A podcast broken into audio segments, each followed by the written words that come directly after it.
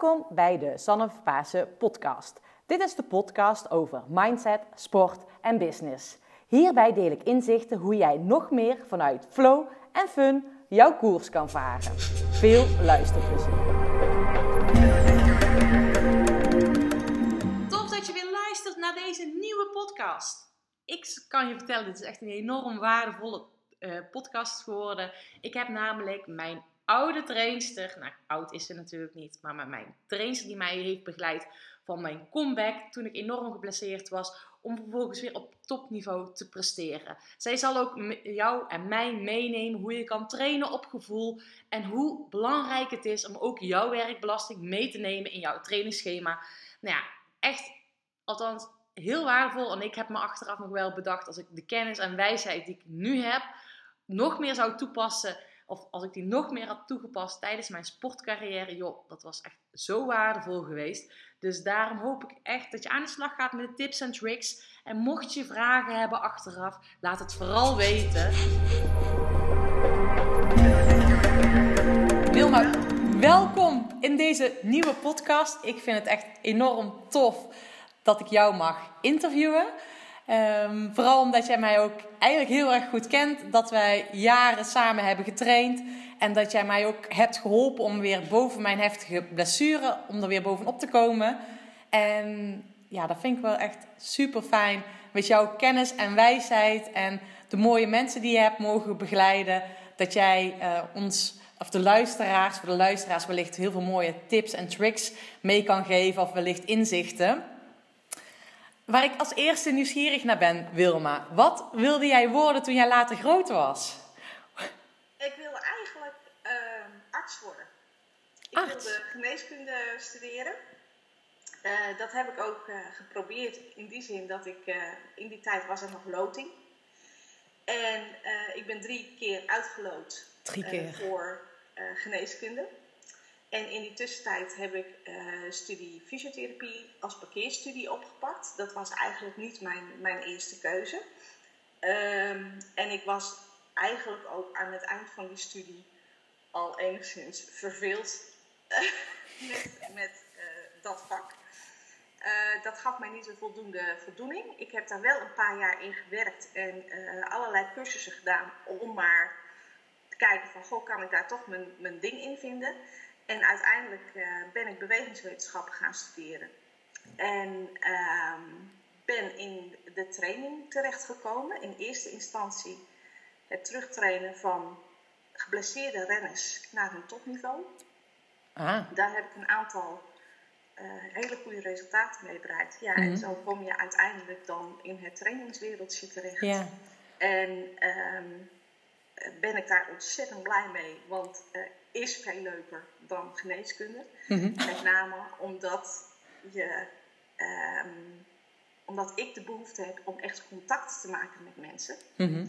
En dat heb je in de geneeskunde natuurlijk veel minder. Dus in principe ben ik naar mijn, eh, misschien wel naar mijn ideale beroep toegegroeid. Het had misschien wel zo moeten zijn. Het had misschien wel zo moeten zijn, ja. ja. Ik heb natuurlijk, eh, omdat ik ook vrij veel in de psychologie heb gedaan, nog heel veel beroepstesten en dat soort dingen gedaan.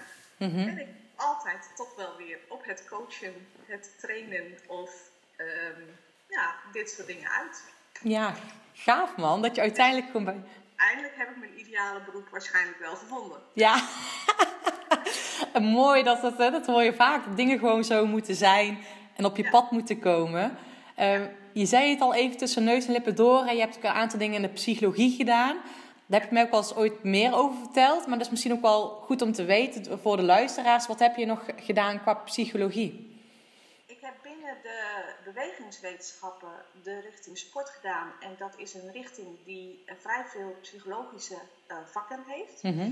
uh, en daarna heb ik bij de Vereniging van Sportpsychologen een aantal cursussen gedaan om praktische vaardigheden op te doen in de sportpsychologie.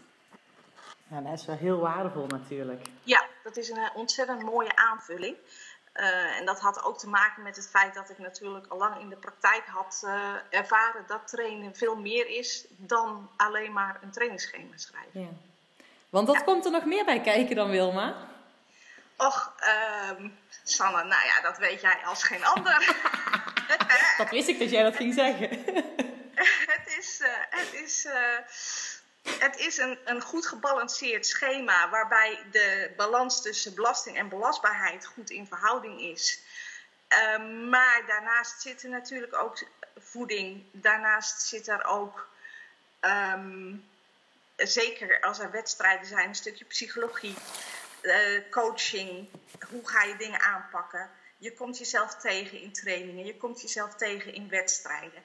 En dan hebben we het nog niet eens gehad over blessures waar je eventueel van moet herstellen. Ja. En, en waar, waarbij je weer terug moet treden naar je oude niveau. Ja, ja dat, dat heb ik natuurlijk meegemaakt. Ja. Um, en ik denk ook nog wat heel erg belangrijk is, dat, want jij traint op dit moment uh, via aerobic. Uh, ja. Ook heel veel amateursporters. Dan heb je... Veel, veel mensen die um, lekker voor, de, voor hun plezier aan het fietsen zijn en bijvoorbeeld wel een doel hebben in een Grand Fondo of een groot evenement of wat dan ook. Ja. En um, ik deed destijds nog een studie langs mijn sportcarrière. Um, ja. In principe vergelijkbaar op het moment dat je um, qua training bij je fanatiek, maar ook nog in je sociaal leven of in je carrière. Ja. Ik ben destijds in tegen de lamp aangelopen, maar dat zie ik ook bij veel luisteraars. Ik heb een, nog aangegeven dat wij vandaag dit gesprek zouden hebben. En daar kwamen ook al een aantal vragen meteen over, over naar boven. Van hoe doe je dat in combinatie met werk? Um, want hoe doe jij dat nu op het moment... Ik weet dat jij een aantal uh, mensen traint die ook enorm ambitieus qua werk zijn. Dat zie je vaak, het gaat samen. Hoe ga je... Het gaat heel vaak samen, ja. ja. ja. Hoe ga je daarmee om als trainster zijnde? Nou, wat, wat ik je net al aangaf, is het eigenlijk het continu bewaken van de balans tussen belasting en belastbaarheid. Um, en uh, daarbij schrijf ik uh, wel een trainingsschema voor deze mensen. Maar kijk ik heel erg bijvoorbeeld van, uh, goh, heb je een nachtdienst gehad? Of heb je een heel intensieve beurs gehad? Of heb je uh, een avonddienst en kun je daarvoor wel wat, uh, wat, trainen. En ik kijk ongelooflijk naar uh, goh, hoe, hoe verhoudt die balans zich. En op basis daarvan schrijf ik de trainingen. En probeer ik een trainingsschema te maken waarbij, um, ja, waarbij die balans wel bewaakt wordt. En daarnaast ben ik ontzettend afhankelijk van de input van de mensen zelf. Uh, ook dat weet jij als geen ander. Uh, want ik kan daar best wel een leuke intensieve training op hebben staan. Maar op het moment dat jij uitermate vermoeid uit je werk komt, kun je die intensieve training niet uitvoeren. Heeft ook geen zin, want je lichaam kan zich daar niet op aanpassen. Um, dus uh, ik ben heel erg afhankelijk van, van, van de input en hoe voel je je op dat moment. En um, um, mensen moeten ook leren dat op het moment dat zij zich niet lekker voelen, en dat is eigenlijk een beetje het trainen op uh, intuïtie, wat jij uh, altijd erg goed gedaan hebt, is dat op het moment dat je voelt, ik ben moe en ik kan deze training eigenlijk niet aan, dat je ook durft te zeggen, ik doe hem niet. Ik doe een andere soortige training of ik ga helemaal niet trainen. Ja. Maar dat is een heel erg grote stap voor veel mensen om te luisteren naar hun gevoel, om daarna te handelen. Um, maar ook het stukje luisteren, weet je, dat is eigenlijk het eerste van waar ik heel veel moeite mee heb gehad. Van, ik, ik, voor mij was een trainingsschema echt heilig. Dit moet ik doen, want dan word ik beter. Daar haal, dan haal je op korte termijn hele grote resultaten. Zeker als je net begint met een trainingsschema. Ja, dat had ik destijds. En ik ben er enorm succesvol mee geweest. Maar ik heb enorm de deksel op mijn neus gehad. Ja. Um, maar ik kan me ook voorstellen dat mensen ook gewoon heel veel... Uh, ja, dat lastig vinden om te luisteren naar hun gevoel. En hoe kan jij, hoe beoordeel jij, of hoe help je hen om hen te luisteren naar hun gevoel dat dat goed is? En hoe beoordeel je de, de input? Nou, dat is, dat is, dat is best wel een hele lastige.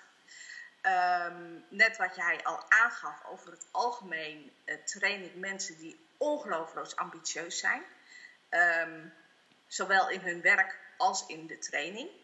De eerste stap die ik meestal al maak is bewust maken van het feit dat als je goed wilt trainen, dat ongeveer 80% van je training dan laag intensief moet zijn. 80%? 80%. Um, um, de meeste mensen zoals ik uh, ze train, hebben de neiging om heel intensief te willen gaan trainen. Hard te gaan trainen. Want dan voel je dat je getraind hebt. En het lijkt dan effectief dat je getraind hebt. En dat is het niet. Dus ik begin al heel vaak met eerst eens uitleggen van oké, we gaan trainen. Maar hou in de gaten, 80% van je training zal rustig zijn. Uh, dus dat is al een hele uitdaging om mensen daarvan bewust te zijn, te laten zijn. Nou, ik gebruik heel vaak, ik zal je een plaatje laten zien uit een boek van Tim uh, Takken. Ik gebruik heel vaak, kun je het zien? Ja, ik kan het zien. Dit plaatje. Mm -hmm. uh, waarin je uitlegt dat ehm, op het moment dat je een trainingsprikkel geeft, mm -hmm. dat dan je, je, dat er allerlei fysiologische processen in van start gaan. En dat je dus um, eigenlijk minder wordt. En dat je dan rust moet gaan inbouwen. Dan gaat je lichaam um, uh, zich herstellen. Want je verstoort een balans hè, met trainen. Dan gaat je lichaam zich herstellen. En op het moment dat je lichaam zich gaat herstellen, denkt het: oh, ik moet eigenlijk wat sterker worden dan dat ik uh, voor de tijd was.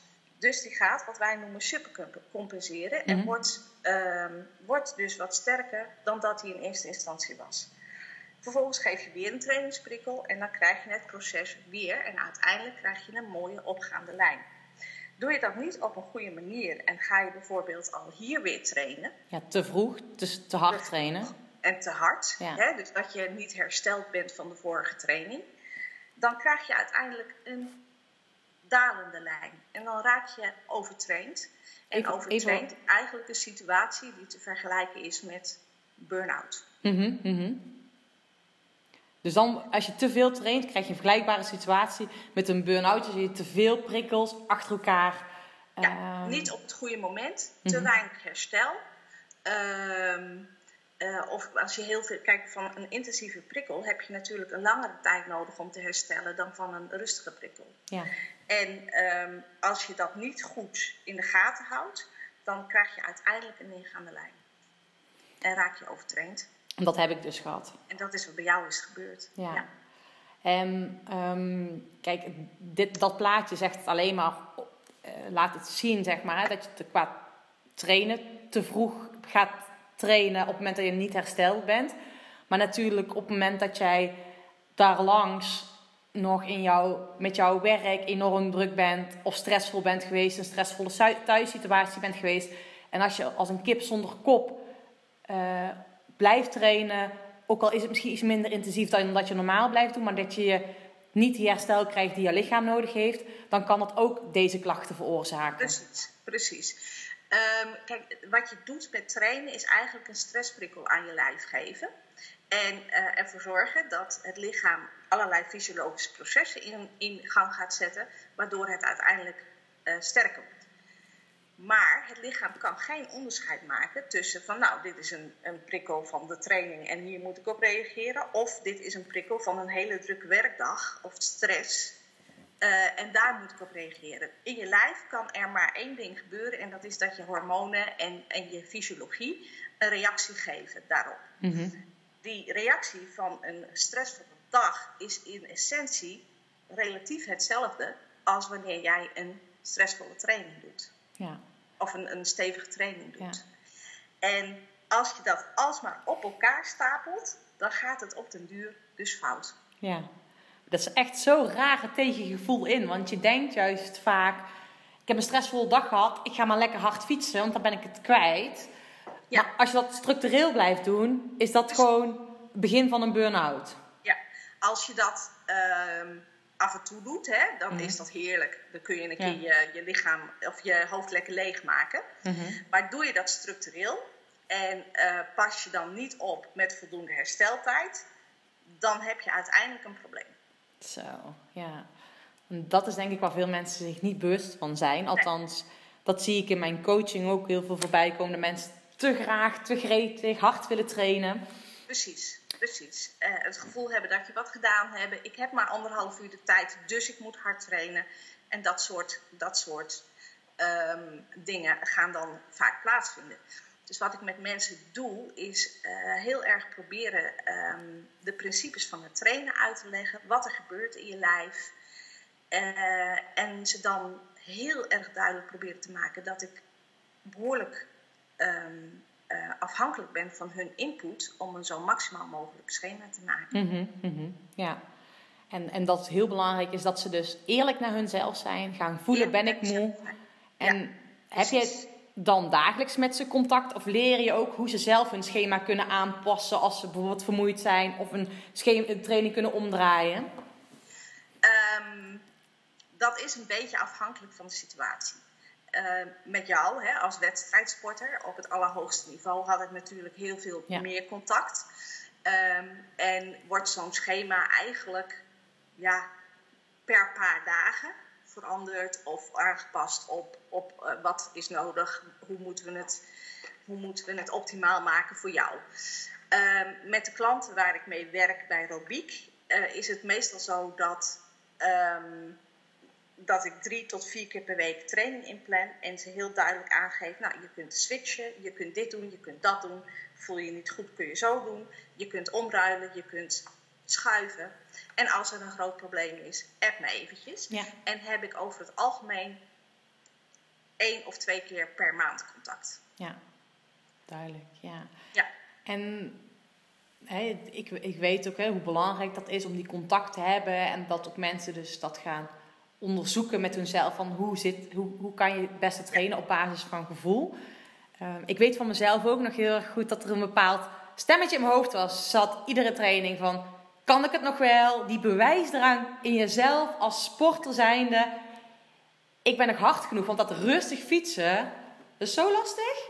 Ja, dat klopt. Ik krijg de, de, de, de meest gestelde vraag die ik krijg is: train ik wel intensief genoeg? Ja. Ja, dat is gewoon echt wel heel lastig.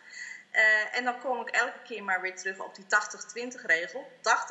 80% van je training uh, moet onder je aerobe uh, omslagpunt. Dat wil zeggen D1, D2, hè, trainingszones mm -hmm. D1, D2. Um, en 20% licht intensiever. En dat is D3 en daarboven? Ja, dat ja. is D3 en daarboven. En als we, we bespreken nu eventjes over de, de trainingszones. Ik weet dat ook een aantal luisteraars, een flink aantal luisteraars eigenlijk ja, wel weten dat je op, op, een bepaalde zone kan trainen, maar zelf nog nooit een test hebben gedaan. En die wel op basis van hun gevoel willen trainen. Maar als we het eigenlijk in Jip en Janneke taal uitleggen, als iemand gewoon 80% van hun trainingen uh, in de, de, zone D1, D2 onder een aerobe drempel kunnen gaan trainen, hoe kunnen ze dat voelen in hun lichaam?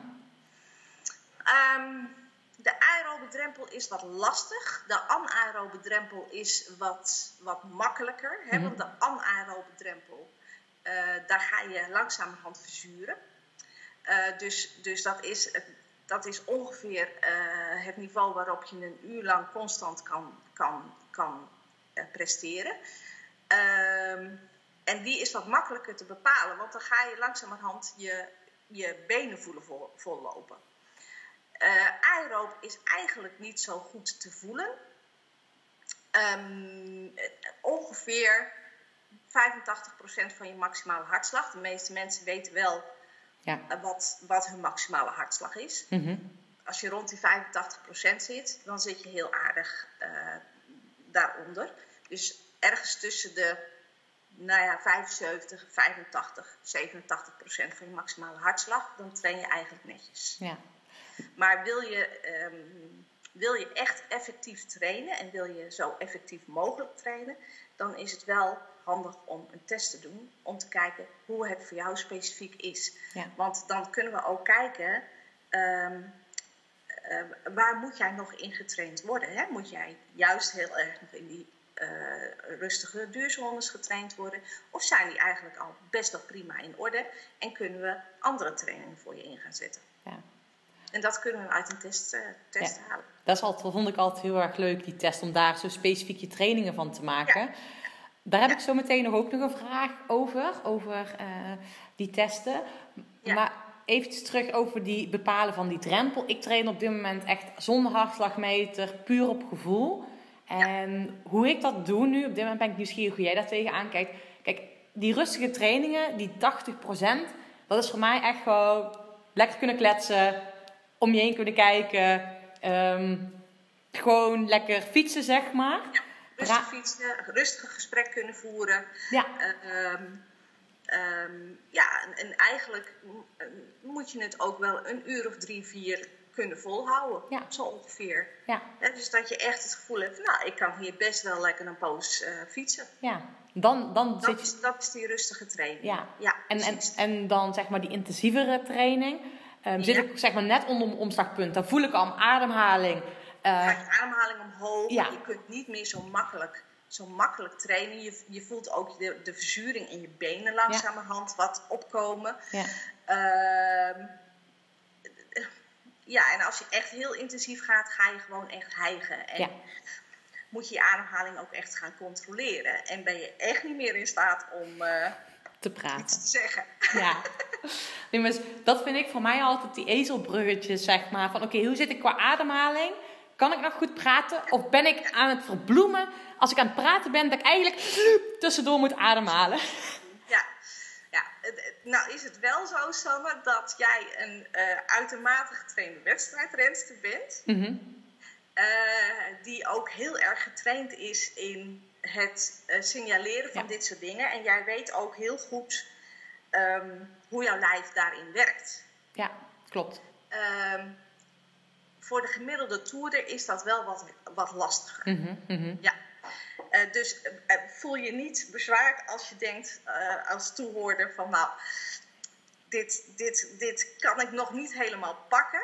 Dat is een kwestie van trainen, ervaren en doen. Ja, ik vind het wel leuk dat je dit nu zegt, want dat is natuurlijk ook zo.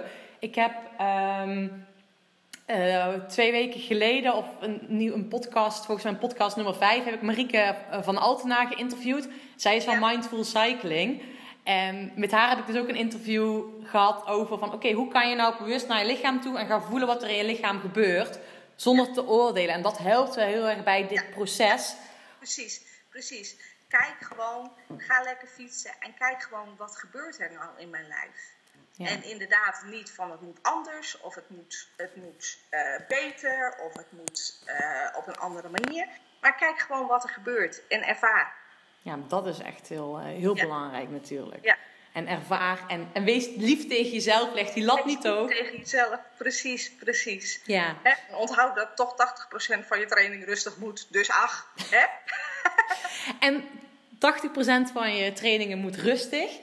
Ehm, maar hoe belangrijk is rust om beter te worden? Ehm, ehm, nou ja, Joop Zoetemelk zei al, de, de Tour win je in bed. Ehm, ik denk dat het meest essentiële van een gebalanceerd eh, trainingsschema is weten wanneer je moet rusten. Eh, zoals ik je al zei, of in dat plaatje liet zien, hè, moet je eigenlijk precies weten wanneer moet je weer de volgende trainingsprikkel geven om uiteindelijk eh, naar supercompensatie te komen en in een opgaande lijn. Doe je dat niet op de goede manier, raak je gewoon overtraind. Die rust en die herstel is ontzettend belangrijk om je lijf de gelegenheid te geven uh, weer dingen op te gaan bouwen. Ja. En, en jij noemt al even supercompensatie. Ja, supercompensatie is het uh, effect dat je lijf gaat denken van, oh, goh, misschien moet ik mezelf toch iets sterker maken dan dat ik was, want ik heb die belasting gekregen en die moet ik eigenlijk wel aankunnen. Dus ik ga mezelf ietsje sterker maken dan dat ik uh, in eerste instantie was. Dat is de supercompensatie. Geef je je lijf daar niet de gelegenheid voor, dan krijg je uiteindelijk die, die neergaande lijn. Ja. En die rust, dat is wel een, dat is wel een lastige, omdat uh, je lichaam in principe op training reageert met vertraging. Dus het is niet zo, ik doe nu wat en uh, mijn lichaam reageert direct. Nee, dat heeft een aantal uren, soms een aantal dagen nodig. En het herstel van een training is dus per trainingsvorm ook anders. Maar die rust is essentieel. En hoe kan je dan aan jouw lichaam herkennen dat je nog meer moet rusten? Um, of dat je niet goed genoeg uitgerust bent? Nou ja, dat is een, best wel een lastige. Daar zijn wij ook niet zo in getraind. Hè? Over het algemeen gaan wij um, uh, maar door en door en door en liever nog even intensiever. Ehm, nou, een hele, een hele makkelijke daarin is bijvoorbeeld je ochtendpols nemen. Op het moment dat jij van jezelf weet van ik heb eigenlijk altijd een ochtendpols van, nou wat was die bij jou? 52, 48, zoiets, ja. Ja, ergens rond de 50. En je neemt je ochtendpols op en die is ineens 60. Dan weet je dat je lichaam niet hersteld is.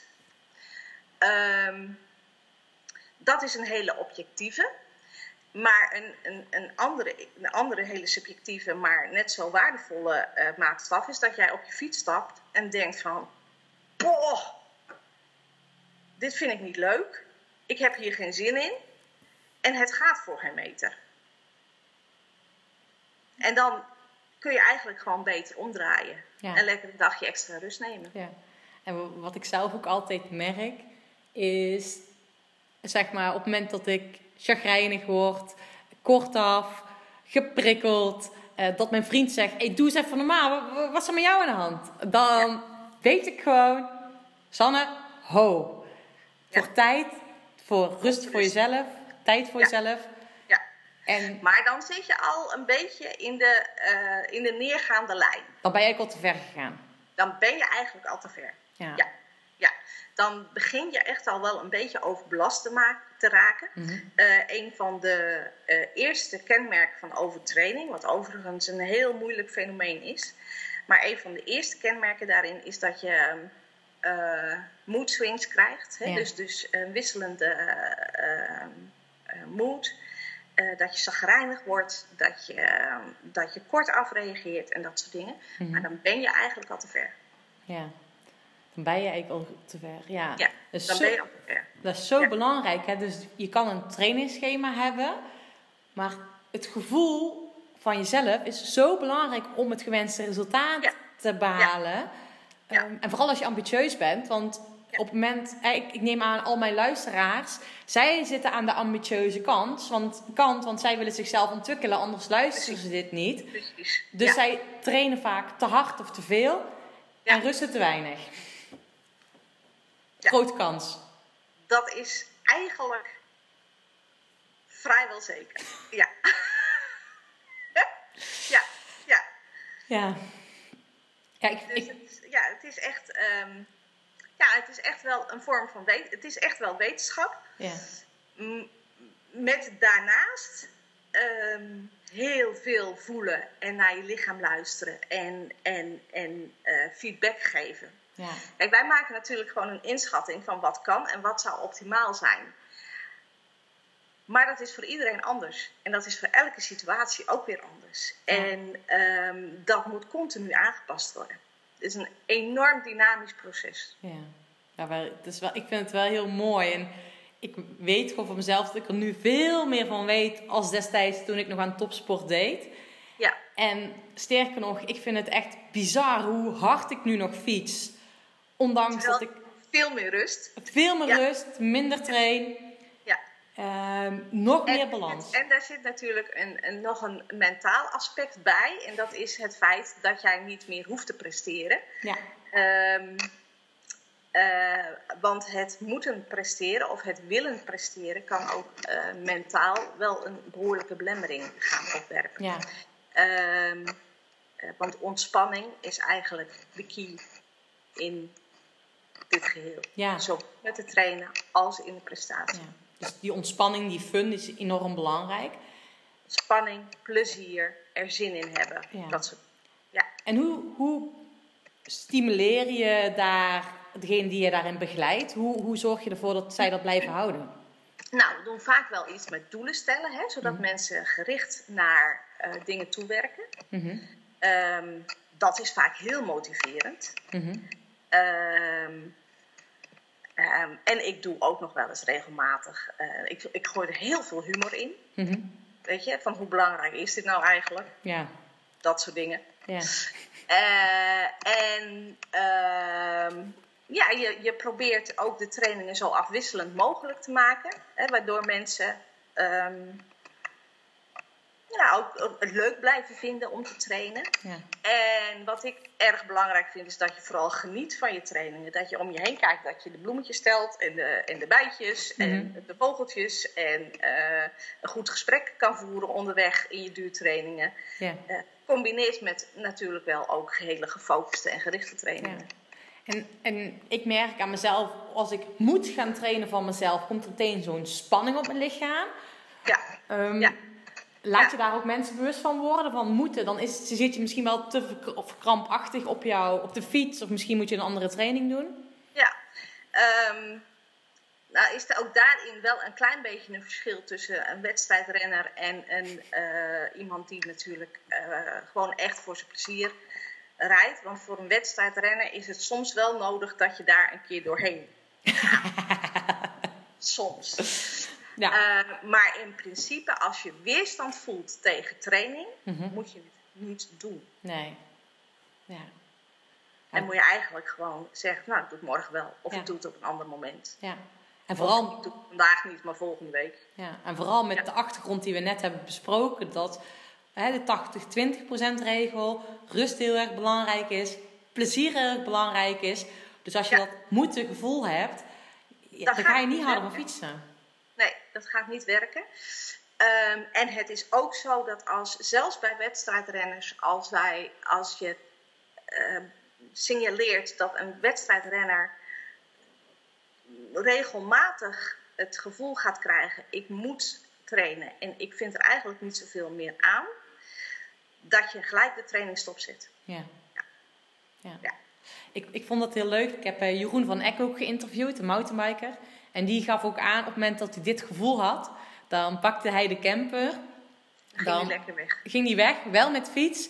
En dan geen trainingsschema. Dan ging dat Nee. trainingsschema en alleen maar, weet je, dan ging die flowy trails rijden. Ja, lekker fietsen. ja. Ehm, eh, vaak haal ik dan bijvoorbeeld ook even de trainingsdoelen uit, eh, uit, uit, uit de training. Hè? Ga Ja. gewoon lekker fietsen als je zin hebt. ja. En anders niet. ja. Eh, of ga een lekker koffieritje maken. Een stuk fietsen, lekker een gebakje onderweg en Ja. weer terug. ja. Ehm, of eh, soms werkt het ook heel motiverend om eens eh, van de wegfiets af te gaan en bijvoorbeeld een keer een mountainbike tochtje te maken. ja. Iets Ehm, anders. en daar kun je allerlei variaties in verzinnen. Ja. Ja. Maar verveling, het gevoel hebben dat je moet, dat zijn dingen die funest zijn. Ja. En ik vind het ook wel leuk dat je zegt om een keer iets anders te gaan doen. Want ik denk dat heel veel mensen dat wel herkennen. Dat je zegt, denken, moet ik weer die fiets op? Voor een gevoel. Maar je kan op heel veel andere manieren natuurlijk ook een mooie trainingsprikkel creëren. Tuurlijk, ja. En dan, weet je, ook daarin is het dan een beetje weer van, goh, wat is je doel uiteindelijk? Hè? Wil je, ben je een wedstrijdrenner? Ja, dan ga je bijvoorbeeld een beetje oppassen met ehm, een hardlooptraining. Mhm. Ehm, hoewel we dat bij jou ook af en toe Ja. wel deden. Ja. Ehm, en bij jou werkte het zwemmen vaak heel erg Ja. bevrijdend. ja, heerlijk. Ja. Ehm, maar je kunt natuurlijk ook lekker een stukje gaan hardlopen als je, als je hardlopen leuk vindt. Of Ja. je kunt gaan zwemmen, of gaan wandelen, of het maakt niet uit. Boksen. Boksen. Ja, Ja. heb je wel gelijk een intensieve training te pakken. Ja, dat, dat is waar. dat, is, dat is wel zo. Ja, dat klopt. En ehm, jij geeft ook aan, het ligt eraan wat voor doel je hebt. Nou ja, er zijn ook veel mensen die gewoon lekker fietsen om fit te zijn. Eh, Ja. Of die juist eens naar die Grand Fondo toe aan het trainen zijn. Ehm, ondanks dat hè, is een stukje periodiseren heel erg belangrijk. Want altijd intensief trainen. Of nou ja, wat ik heel vaak mensen zie doen. En denk, oh, dat vind ik zo knap. Die hebben een super drukke baan. En als ze op de fiets zitten, zijn ze alleen maar aan het knallen. Nou ja, dat hebben we net al gehoord, is niet goed. Niet zo slim. Nee, maar desondanks is het ook wel handig om een bepaalde periodisering aan te brengen in je schema. Ja. Wat is dat precies, Wilma? Periodisering ehm, is eigenlijk. Nou, voor, het is het makkelijkste als ik het uitleg aan de hand van wedstrijden. Mhm. Want dan eh, gaat het iets makkelijker. Als je een wedstrijdrenner hebt, dan kun je kunt niet top zijn van maart tot aan oktober. Ehm, eh, dus je kiest met een wedstrijdrenner periodes waarin die wil presteren. En je gaat toewerken naar die periodes toe. En dat houdt in dat je je trainingen zo gaat plannen dat je probeert dat die uh, renner op dat moment in een goede vorm is, zowel mentaal als fysiek. Je traint ook niet, je kunt ook niet uh, het hele jaar door continu dezelfde trainingsvormen doen, want dan verbeter je niet meer. Dus je gaat het jaar opdelen in verschillende cyclussen. En in die verschillende cyclussen heb je verschillende trainingsdoelen. Dus uh, bijvoorbeeld voor een wedstrijdrenner, november en december doen we vooral de duurtrainingen. En in december, januari doen we wat meer de trainingen rondom het omslagpunt. Uh, in februari gaan we iets meer het accent leggen op de, op de intensieve trainingen. En zo werk je naar een bepaalde periode toe. En dat is eigenlijk periodisering. En dat doe je, ja, dat doe je, uh, dat kun je uh, bij, bij atleten, bij hoog, hoog niveau atleten maak je een periodisering over vier jaar. Hè? Dus van Olympische Spelen naar Olympische Spelen. Maar je maakt ook een periodisering per jaar. Je maakt een periodisering binnen dat jaar, per maand.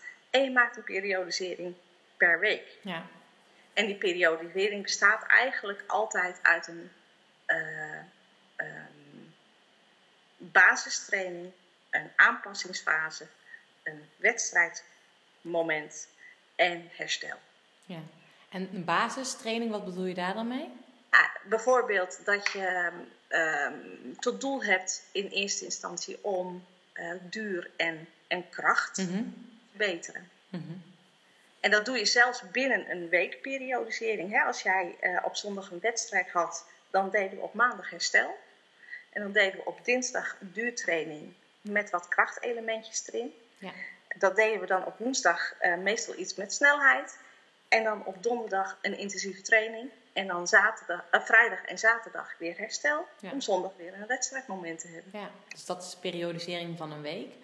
Ja. En um, dat zou dus ook gewoon um, tourfietsers of amateursporters, Ja, die zouden het ook toe kunnen passen van dat je, je kan niet heel, de, heel het jaar fanatiek zijn. Nee, en je kunt ook niet het hele jaar hetzelfde trainen. En wil je progressie maken, dan moet je elke keer accenten leggen op andere, op andere energiesystemen. Ja, ja, dat vind ik ook wel leuk, want ik doe dat nu dus uh, bewust gewoon tijdens de, de tochten die ik met de tourclub meerij. Uh, omdat ik nu deze periode, ik wil pas eigenlijk in september, heb ik een heel groot evenement staan Ja. waar ik aan mee wil doen. Dus nu ligt de focus bij mij in mijn hoofd gewoon op duur. Dus Ja. ik ga ook niet te veel op kop uh, met Nee. de tourclub mee. Ik ga gewoon mee. En op een gegeven moment in uh, mei, juni ga ik wat langere beurten op kop doen. Op oprijden om wat meer je kracht en je krachtuithoudingsvermogen te Ja. trainen. Ja, ja. En dan richting het evenement. Ik neem aan dat het klimmen is. ja, er zit wel wat klimmen in, ja. Ja, precies. Dus richting het evenement ga je die intensiteit er meer in brengen. Ja. Zodat je ook makkelijker gaat klimmen. Ja, ja, dat doe ik. En dan ga ik dus demereren uit de groep. Of, uh, Ja, eh, precies, ja. precies, precies. En dat is periodisering. Ja. Dus eigenlijk weten op welk moment je wat traint. ja, En waarom. ja, en dat is wel leuk, want dat kan je dus gewoon in een groep doen. Ook als je met een grote groep weggaat. Alleen is net waar breng je de focus op. Ja. En ik merk wel, ik vind het af en toe wel lastig. Want dan denk je, ja, ik wil gewoon laten zien dat ik de beste ben. Dat heb ik nog steeds. Dat is het competitiedier in Ja. jou natuurlijk. Maar ik weet gewoon, denk ja, Sanne, weet je, trainen is gewoon zo belangrijk dat je dat rustig doet en goed opbouwt. Ja. Dus Dan word je fitter. En Ja. Dus ik durf ook bewust gas terug te nemen. Op het moment dat jij weet met welk doel jij aan het trainen bent. Hè, en, dan, en dan is dat dus een, een, een, een groter doel, zijnde het evenement in eh, september. Mhm. Uh, maar ook um, de subdoelen, heel sec. Uh, wat heeft mijn training voor vandaag tot doel en waarom? Ja. En als je daar wat bewust mee bezig kan zijn, dan kun je precies datgene eruit halen wat, wat erin zit. En dat kan prima in de groep, want jij kunt prima inderdaad tussen de wielen rijden Ja. om een stuk duur en een stuk, soms Ja. ook een stuk snelheid op te doen. Je kunt uh, kopbeurt gaan nemen om wat meer op krachtuithoudingsvermogen te trainen en wat, wat langer druk op je benen te hebben. Je kunt demereren uit een groep om je intensiteit te trainen. Je kunt bijvoorbeeld ook een gaatje laten vallen en dat gaatje ineens Ja. dicht moeten rijden. Ja. Um, je kunt uh, een tijdritje simuleren door een poosje voor de groep te gaan rijden. Je kunt daar alle soorten trainingsvormen Ja. in Ja.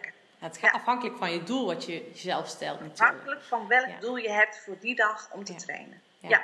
En dan is het in principe, je begint dus met je duurconditie. Dan ga je eigenlijk naar kracht, uithouding, iets meer snelheid. Ehm, Voor de wegrenner hebben voor de wegrennen, ja. En, en dan rondom het omslagpunt en eroverheen. En dat zijn allemaal verschillende fases die je over. Dat doorloopt. zijn allemaal verschillende fases die je doorloopt. Ja. Ja. En ik kreeg ook de vraag van een van de luisteraars van ja, Sanne, zijn trainingswedstrijden, ja, kunnen, kan je die goed toepassen als ik wil pieken met een bepaalde wedstrijd? Ja, dat is eh, fantastisch om toe te passen. Je kunt nergens zo specifiek trainen als in een wedstrijd. Mhm. Alleen, die moet je ook wel weer goed in je schema inpassen. Mhm. Want dat is wel een intensieve training. Ja. Dus ehm, daar moet je de rest van je schema wel een beetje op aanpassen. En eh, wat ook nog wel eens gebeurt, is dat een trainingswedstrijd is een, echt, is een trainingswedstrijd. Het woord zegt het al. Dus dat betekent dat niet de trainingen ehm, in de week ervoor in dienst staan van die wedstrijd. Wat het bij een gewone wedstrijd wel is. Dus je traint en de trainingswedstrijd is een extra prikkel. Ehm, ehm, maar, maar er is niets zo goed als, het, als trainen in een trainingswedstrijd als je wedstrijden gaat rijden. Nee. Want het is de meest specifieke training die je kunt doen. Ja. En hoe zit Maar het dan met- altijd doordacht en altijd met een trainingsdoel. Ja. ja, want dat is het natuurlijk. Want dan zit je op het moment dat je een trainingswedstrijd rijdt en misschien nog een intensieve training hebt, dan zit je al snel over die 80-20% heen. Ja, En ook qua periodisering. Want als je dat in het voorjaar gaat doen en je wilt pas pieken, hoe ga je daarmee om? Dus je, je, je kiest eh, de periode waarin je dit soort trainingswedstrijden als training wil gaan invullen. Mhm. En dat is niet doorlopend het hele jaar, daar ga je heel bewust mee om. Ja. Ehm, en in zo'n trainingswedstrijd kun je ook nog een trainingsdoel stellen. Hè? Dus stel dat jij, eh, waar we het net al over hadden, dat jij eigenlijk tot doel hebt om niet te intensief te trainen, maar wel heel veel snelheid op te doen. Dan kun je er bijvoorbeeld voor kiezen, in jouw geval was het dan, om met een groep mannen Ja. in het peloton in het wiel te blijven zitten. ja, voor de snelheid. Ja. Voor de snelheid. Ja. Eh, maar je kunt bijvoorbeeld ook tot doel hebben dat je je tactisch nog wat ontwikkelt. Hè? Nou, en dan ga je eh, kijken van, goh, hoe kan ik bijvoorbeeld zo makkelijk mogelijk voorin blijven zitten Ja. in deze groep. Ehm, het kan ook zijn dat je, dat je als trainingsdoel hebt van, ik wil eh, toch wel een vrij intensieve VO2 max training doen, waarbij ik ook leer om explosief te demareren. Nou, dan ga je dat soort dingen oefenen. Dus heel dan veel het- demareren. Ja, ja, dan maakt het ook niet uit of je dan bijvoorbeeld die trainingswedstrijd wel uitrijdt of niet. Nee. Want jij doet je training. Ja. Ja. En als je die training gedaan hebt, is het goed. Ja. ja, dat is wel heel gaaf. Dat, zo Ja. kan je er heel veel mee spelen. En dan moet je ook echt met doelen stellen, andere doelen stellen, daarop focussen. Ja. Tevreden mee zijn dat de uitslag niet, er niet toe doet. Nee, en de uitslag doet er niet toe. Nee. De uitslag doet er pas toe ehm, als je gewoon de wedstrijd ingaat. Ja, ja. Ehm, en op het begin zei je het ook al, dat je heel veel mensen mee hebt geholpen om terug te komen vanuit een blessure. Nou, dat hebben wij ook samen gedaan. Ja. Ehm, hoe ga je daarmee om? Net als in mijn geval, hè, ik was eh, natuurlijk, eh, nou, achteraf gezien eh, leek het echt op vage bur- burn-out klachten. Overtraind, maakt niet uit. In ieder geval leeg lichaam, met een geest die heel graag wil, maar die te streng is. Ja, Hoe ga je er als trainster mee om? later bleken er ook nog andere dingen aan Ja. de grondslag te liggen. Hè? Ja, Ehm, ja, je gaat, je gaat dan helemaal terug naar de basis. En je gaat helemaal terug naar het vinden van belasting en belastbaarheid. En je begint met de meest basale trainingen om te kijken van hoe, hoe gaat dat lichaam daarop reageren. Ehm, dat met name in de fase van eh, bijvoorbeeld overtraining. Op het moment dat je een blessure hebt aan bijvoorbeeld in jouw geval een knie of een lies, ga je kijken van goh, hoe kan ik nou alternatief trainen zonder dat gebied nou al te veel te belasten Mhm. en toch een trainingsprikkel te, te krijgen. Hè, met, een, met, een, met een gebroken slootsbeen kun je bijvoorbeeld prima trainen. ja, ja. Op de rol. Maar dan ga je zoeken naar alternatieven. Ja, ja, Eh, hoe ontlast ik het gebied wat geblesseerd is en ga ik toch eh, dingen, um, energiesystemen trainen. Ja. En het blijft zoeken, voelen, zoeken, voelen van waar ligt die, waar ligt die balans? Hoe belastbaar is iemand? Waar ga ik net over het grensje? Ehm, wat krijg ik terug uit de feedback? Hoe is deze training gegaan? Hoe is de reactie op deze training? Mhm. je, in het begin ga je ook vaker wat meer rust inplannen om te kijken van wat doet dat lichaam? Mm En zo ga je stapje voor stapje heel voorzichtig weer vanaf het begin af aan rustig opbouwen. En daarbij hou je continu ook die periodisering weer in de gaten. Mm Hou je rustperiodes in de gaten. Enzovoort, enzovoort. Dus je gaat eigenlijk op zoek naar alternatieve trainingen. Meer rust creëer je, groter herstelvermogen creëer je. Creëren, uh, ja. En hoe is dat met men, de mentale? En vooral niet over uh, het grensje van belastbaarheid heen. Niet over de grens, ja. ja. En, en hoe, in hoeverre is de mentale toestand belangrijk? Um, mentale toestand is eigenlijk altijd een graadmeter mm voor mij. Um, wat jij al zei, hè, van als je tegen het grensje aanloopt, dan word je vaak wat zagrijnig. Je wordt wat geprikkeld. Mm Je wordt geïrriteerd. Dat is al voor mij een graadmeter van, goh, hoe zitten we? Ja. Um, loop ik veel tegen het grensje aan of niet? Um, daarnaast is het onwijs belangrijk dat mensen leren te accepteren dat de situatie is zoals die is. Mm Heel lastig. Dat is ontzettend lastig. Ja. Maar dat dit je uitgangspunt is en dat je van hieruit weer moet gaan beginnen. Ja. Niet tegen jezelf vechten. Niet tegen jezelf vechten. Zo, ja. Ja, en dat is een uitermate grote uitdaging. Zeker als je topsporter bent. Ja. Um, en, dat is, ja, en dat is eigenlijk waarin je continu iemand coacht. Nou ja, mijn vriend. Accepteer, accepteer dat, je, dat het is zoals het nu is. En dat we van hieruit weer gaan opbouwen. En dat, dat we hieruit. Dus je kunt niet vergelijken met periodes ervoor. Nee. Nou ja, mijn vriend heeft nu een uh, slijmbeursontsteking. En dat gaat nog echt niet beter. En er zit er al 2,5 maanden mee. Ehm, maar dat is de grootste bottleneck. En dat weet ik van mezelf toen ook nog. Ik was heel lang tegen mezelf aan het vechten. Totdat ik het had geaccepteerd en dat ik weer plezier kreeg in het zwemmen, in het boksen. Gewoon, gewoon het sporten, dat ik daar weer van ging genieten. Genieten, precies. En toen ging het weer. Ja, precies. En sterker nog, op het moment dat ik nu stress heb en gespannen ben, dan krijg ik weer mijnzelfde klachten aan mijn been, uh, mijn blessure. En word ik weer teruggefloten. Ja, ja, ja, precies. Dus dat is, ja, dat is echt de essentie van vecht niet tegen je blessure. Die blessure is er, daar heb je nu mee te maken. En uh, nou ja, daaromheen gaan we dingen proberen te creëren, waardoor je daar weer, weer verbetert. Ja. ja. Ja, een, een, dame had de vraag gesteld, dus zij heeft een burn-out en is terug aan het komen, ook weer qua sporten. Maar dat is denk ik ook wel de belangrijkste voor haar om weer te accepteren dat ze weer lekker kan sporten en genieten ervan. Geniet daar ook van. Ja, extra rust. Ga niet kijken van wat kon ik twee jaar terug of wat kon ik drie jaar terug. Nee, nee dit is jouw uitgangspunt. Geniet ervan wat je hebt en kijk heel voorzichtig of je dat een klein beetje kunt gaan uitbouwen. Uh, maar heel doordacht en heel erg letten op de balans tussen belasting en belastbaarheid. Zo, ja. Is zo belangrijk. Ja. Ehm, dat is de essentie. Ja. ja. ik weet ook nog gewoon toen ik nog gewoon mijn wedstrijden reed, is gewoon dat je ook weet van bepaalde trainingen doen, dat je er zoveel beter van wordt. Dus dat je misschien ook wel ooit eens je lichaam negeerde, want je had zoiets van ja, ik word hier gewoon beter van, dus ik ga het gewoon doen. Dat, maar, maar het is niet zo dat die training altijd en op elk moment goed voor je is. Nee. maar dat denk je dan. En dan denk dat je... denk je dan, maar dat is niet zo. Nee. Precies.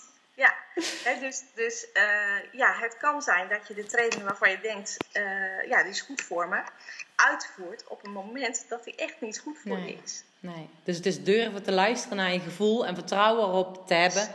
Precies. Dat je intuïtie. En vertrouwen te hebben in je lijf. Hè? Dat je lijf aangeeft um, wat goed voor hem is. Ja. En wat, die, wat voor prikkel die kan verwerken. Ja. Ja, dat is en niet in de stress raken als het niet lukt. Um, ehm, ik heb natuurlijk heel veel met, met, met uh, hoogniveau wedstrijdrensters gewerkt. En ik weet uh, heel, dat heel veel rensters op het moment dat ze een bepaalde training niet kunnen uitvoeren zoals ze gedacht hadden dat hij zou moeten, en dat is altijd top, hè? altijd perfect, um, dat ze daar gefrustreerd en onzeker van werden. Ja. En de essentie is dat je leert dat het blijkbaar voor je lijf op dat moment gewoon niet optimaal was om die training te doen. Ja. En dat um, op de manier dat je het aangepakt hebt, hè, vaak door de intensiteit aan te passen of bijvoorbeeld de duur aan te passen, voor je lijf een veel betere prikkel is op dat moment, omdat je gedurfd hebt te voelen dat het niet goed ging. Ja. Um, doe je dan wel hè, die, die, die intensieve training of uh, de training waar. Ja, dan, dan ga je zelfs over het grensje heen. Dat heb jij ervaren. Maar heb het vertrouwen dat het niet erg is als een training niet perfect loopt zoals die gepland staat. Ja, nee. En, dat, je daar rustig in mag aanpassen. Ja, en dat je dus het belangrijkste is gewoon van geniet en durft te luisteren. En durft te luisteren, ja. Zo. En dan is het eigenlijk aan de trainer om in de gaten te houden van, goh, uh, gaat dit structureel gebeuren? Halen we de trainingen nog wel uit zoals die er, eruit moet komen? Doen we datgene wat we dat moeten doen? Uh, ja, en dat is dan zeg maar degene die de overview houdt. Ja, ik vind het ook, hè, ook voor degene die, want ik denk niet dat iedereen een trainer heeft die nu luistert, ook voor zichzelf na kan gaan van, oké, ik heb dit in mijn hoofd om te doen misschien, ik voel me zo, dus ik kan misschien mijn doel aanpassen of mijn training aanpassen. Ehm, ik kijk misschien een keer kritisch naar mijn periodisering. Hoe kan ik dat opbouwen? Uh, Voor die 80-20% regeling, rust, um, allemaal die dingen. Um, en daar ben ik ook nog nieuwsgierig naar. Van, wij hebben het over gehad, terugkomen van een blessure. maar hoe kan je eigenlijk een blessure voorkomen? Hè? Dat is aan de ene kant dus zorgen dat je niet over dat grensje heen gaat. Dus naar je lichaam luisteren. Maar daarnaast ook een stukje ander soort trainingen, krachttraining, core stability. Eh, help, neem je dat, dat ook mee? Of? Ja, kijk, het is natuurlijk niet altijd te voorkomen dat je een blessure hebt. Hè? Kijk, als je van een fiets valt en je brengt je sleutelbeen, dan heb je gewoon een gebroken sleutelbeen. Ja. Zo eenvoudig is het. Uh, wat je, waar, waar, je wel voor kunt zorgen, is dat alle voorwaarden voor het blessurevrij zijn aanwezig blijven. Mhm. En dat kun je bijvoorbeeld eh, voor het fietsen doen door ehm, met name een stukje core stability training, waarbij je ehm, ervoor zorgt dat je wervelkolom en, en uh, je nek continu gestabiliseerd zijn tijdens het fietsen. En waardoor je sowieso meer kracht in je benen kan ontwikkelen, maar waarbij je ook voorkomt dat je ja, allerlei rare klachten krijgt. Um, en uh, belangrijk is dat je, niet alle, dat je niet alle pijntjes en toestanden negeert. Kritisch blijven op je materiaal. Hoe zit ik op de fiets? Zit ik wel optimaal op de fiets? Um, dus uh, als, je, als het kan, laat een keer een fietsmeting doen. Um, kijk eens kritisch naar je schoenplaatjes. Heel veel knieklachten ontstaan doordat uh, de schoenplaatjes scheef staan. Bizar. Dus kritisch kijken naar je materiaal goed zorgen dat je zelf uh, je lijf stabiel hebt, waardoor je uh, dingen kunt voorkomen. Let enorm goed op je voeding. Heel belangrijk. Je voeding is je bouwstof. Ja. Zorg ervoor dat je voldoende voedingsstoffen binnenkrijgt. Uh, en zorg ervoor dat je kwalitatief goede voeding binnenkrijgt, mm zodat je lijf uh, alles wat het nodig heeft om te herstellen en om jezelf sterker te maken, ook uit die voeding kan pakken. Vooral niet bang zijn om te weinig te eten. Dat zien we bij vrouwen veel terugkomen. Ja, ja. Um, um, ja nou, uh, uh, dat soort dingen denk ik. Dus je ja. materiaal, je core stability, je voeding ja. en je ontspanning. Ja, en je ontspanning. Ja. En je ontspanning. Heel belangrijk, ja. ja. Blijft belangrijk. Ja, Wilma. wat je doet. Wat zeg je? Geniet van wat je doet. Ja, geniet van wat je doet. Super belangrijk. Het is onze hobby, onze passie. Ja. Uh, moet vooral zo blijven. Precies. Zo gezond mogelijk. Ja. Wilma, ben ik even nieuwsgierig naar. Ehm, we hebben ondertussen heel veel gekletst. Ehm, we hebben bijna alle vragen beantwoord. Ik heb nog één vraag voor je. Ehm, dat is namelijk hè, een stukje onregelmatig trainen, met, of tenminste trainen met onregelmatig werk. Ja. Ehm, en vooral als je dan ook nog zelf je trainingen gaat maken zonder trainster. Want jij gaf al aan dat je iemand hebt die nachtdiensten draait. Meerdere mensen, ja. meerdere mensen, daarom komen ze waarschijnlijk bij jou. Ja, of meer, mensen die uh, bijvoorbeeld uh, door verschillende, in, in, verschillende tijdzones moeten functioneren. Oh, ja. wat lastig. ja. ja, ja. Maar hoe, hoe geef je iemand handvaten die met zulke onregelmatigheden te dealen heeft? Ja.